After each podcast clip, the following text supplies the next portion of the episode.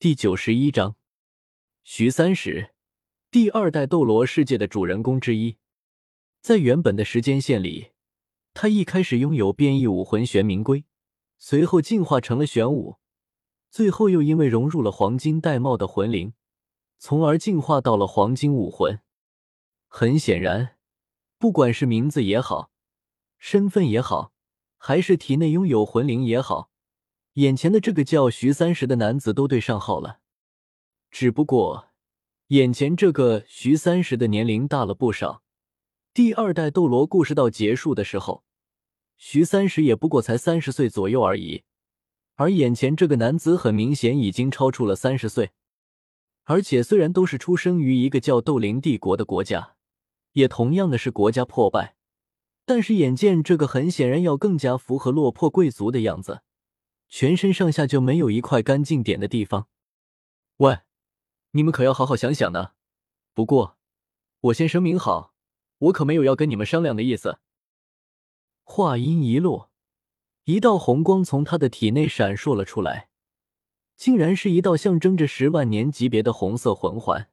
顿时，恐怖的气息向众人压了过来，就连已经处于假死状态的金兰圆龟也开始发抖起来。很显然，来自十万年级别的魂兽气息非常的有强迫感，除非达到封号斗罗，或者同样拥有级别不输于他的魂环，不然就会像苏璇他们那样出现呼吸急促的反应。原本周围其他围观的人也被吓得纷纷离开，以免被波及。只不过，对于已经转化为骑士力量的唐女安库。以及并不是魂师的应小牙而言，这样气息并没有多大的用处。嗯，你们果然是异类啊！这样的气息对你们都没用。唐女和安库的反应，徐三石一点都不奇怪。不过对应小牙没有用这一点，他虽然有些意外，但也不难理解。毕竟刚刚他与金兰圆龟战斗的时候，徐三石就潜伏在附近看着。他一眼就认出应小牙所展现出来的力量，并不是来源于武魂，也压根就不是魂师。应小牙上前一步，挡在苏璇的面前，说道：“行了，把这个气息收起来吧。这个金兰原兰是我打下来的，你要谈也是跟我谈，没有必要为难他们。”徐三石轻笑一声，倒是十分直接的将魂环给收了起来。反正他的目的。不过就是威胁一下这些人而已。你似乎是个爽快人，那好，说个条件，把他让给我吧。让给你是不可能的。应小牙摇了摇头，十分直接的拒绝掉了。原本应小牙也是准备把他关到方心的宝珠龙镜里面的，如果不是因为系统空间收不了活物，他早就想把金兰圆龟给塞进去了。没想到先一步碰到了徐三石，这货又想截胡，才闹出这个麻烦。早知道之前还是带着孩子们过来了。一听应小牙拒绝的话，徐三石的表情当场就不好了。你耍我？我刚刚应该说过这个不是在商量的吧？这个就抱歉了，给你是绝对不可能的。他对于我而言也是有用处的。这么说来。还是免不了一场战斗吗？应小牙笑眯眯的说道：“那可不一定，你没发现我们这边少了一个人吗？”啥？徐三石光跟应小牙说话了，还真没有注意到有人不见。一听这么提醒，他才发现刚刚那两个异类女人中，有个红衣金发的不见了。不过连反应的机会都没有，便听见扑哧一声。他低头一看，一只红色的怪手已经从他的腰处捅了进去，而且还在不停的捣鼓着。什么？这一切发生的实在是太突然了，就连苏璇他们都没有反应过来。那个手是安库吗？他在做什么？没有想象中鲜血喷溅的画面，也没有徐三石痛苦的惨叫声，他本人也被吓到定在那里了。当然，他虽然定住了，他身体里的那个老怪物可没有定住。大胆！刚刚被收回去的气息再次涌了出来，直接就将安库的手从徐三石的体内给轰了出去。当然，早有准备的安库第一时间就退了出来，毫发无伤的回到应小牙的身边。徐三石瘫跪在地，满头大汗的检查着自己刚刚被捅的地方，却发现一点痕迹都没有。但是，连身体里的老怪物都被惊醒。说明刚刚那只手一定做了什么事情。这时他才发现，那只手在回到应小牙身体的时候，涌现出了大量银色硬币，然后红光一闪，果然变成了刚刚那个金发女人。你，你对我做了什么？安库没有理会他，抬起刚刚的手臂，只听“叮”的一声，一枚褐色的硬币便被弹给了应小牙。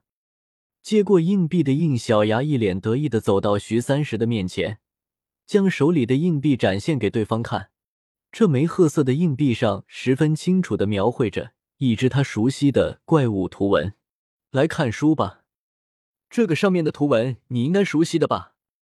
我觉得你应该好好感谢一下我，毕竟以你原来的身体，根本就不足以融合黄金玳瑁的魂灵。徐三石大惊。你怎么会知道魂灵的事？连黄金玳瑁的事都……应小牙笑了笑，退后几步，继续说道：“起来吧，你现在一点事都没有，而且应该比之前的状态更好才对。”徐三石愣了一下，却没敢轻易乱动，直到体内的黄金玳瑁魂灵开了口：“他说的没错，你现在的身体比之前好多了，甚至更加契合了我的魂灵。”你说什么？徐三石连忙起身，运行起了体内的魂力。不一会，大喜之色便显现在脸上。你究竟是怎么做到的？我怎么做到的？你不用管。我问你，现在还需要金兰圆规吗？徐三石愣住了，半晌之后才放下脸上的纠结，向应小牙行了一礼。之前多有得罪了，金兰圆规一事就此作罢。大恩不言谢，这份恩情我徐三石记着了。敢问一下恩人的姓名？应小牙，一名路过此地的假面骑士而已。假面骑士，原来你就是传闻里的那个。徐三石点了点头，我记着了。等我日后重振帝国，定当上门道谢。说完，便准备转身离开。等一下，恩人有事。向你打听一个人，霍雨浩，你认识吗？徐三石特地停下，想了好一会，然后摇了摇头：“抱歉，从并听说过此人。”那你融合魂灵的方法是谁教你的？伊莱克斯。既然没有遇到霍雨浩就知道魂灵的契约方法，那么就只有可能从亡灵法师伊莱克斯那里学到的。毕竟他才是魂灵契约的真正缔造者。原来您连这个都知道，徐三石对应小牙的称呼都改变了。不错，这确实是我从一名叫伊莱克斯的人物那里学来的。只是我与之并不认识，我不过是在无意之间获得了他的遗物，从遗物里面得到了只言片语的信息。说实话，我都不知道他是谁，为何会有这样的神奇的能力。遗物是什么样子的？很显然，应小牙是知道什么的。徐三石稍稍想了一下，然后从存储魂导器里取出一个小盒子，递给了应小牙。这个东西邪乎的很，我也只能从他这里面了解到有关魂灵的事情，而且也只有魂灵的事情对我有用。您对我的恩情非常之大，我也觉得这个东西跟您有些缘分。反正我要知道的东西都已经知道了，这个就交给您吧。应小牙轻轻的打开盒子，里面静静的躺着一把怪异的小刀，都不需要小曼提示，对原作十分熟悉的应小牙立刻就认出了它，是灵刻刀，还是已经是生灵之精了？一点气息都没有了。所以说，你真的不认识霍雨浩吗？真的不认识，这个东西也是我无意间获得。原来如此。在这个全新的斗罗世界里面，果然已经不能按照原来的人物关系找到线索了。不过，按照一代斗罗的几个人都神奇的汇合起来，二代斗罗的人物们也不是没有可能汇集。想到这里，应小牙东西和尚又还给了对方这个东西，还是还给你。若是以后你有机会碰到此人，务必将这把小刀给他，并且麻烦你帮我引荐一下。毕竟之前还答应了炎帝，要帮他找人。如果霍雨浩也在这个时空错乱的世界里的话，那无疑就是最好的选择。这不是什么大事，徐三石没有犹豫的就答应了。在他离开之后，全程都一脸问号的苏璇也走了过来，看了看安库，又看了看应小牙。那个，能解释一下是怎么回事吗？应小牙没有急着回答，而是反问道：“苏璇。”还有各位史莱克的老师，你们知道魂灵是什么吗？几人面面相觑之后，纷纷摇起了头。是吗？果然还得从这个地方开始讲起。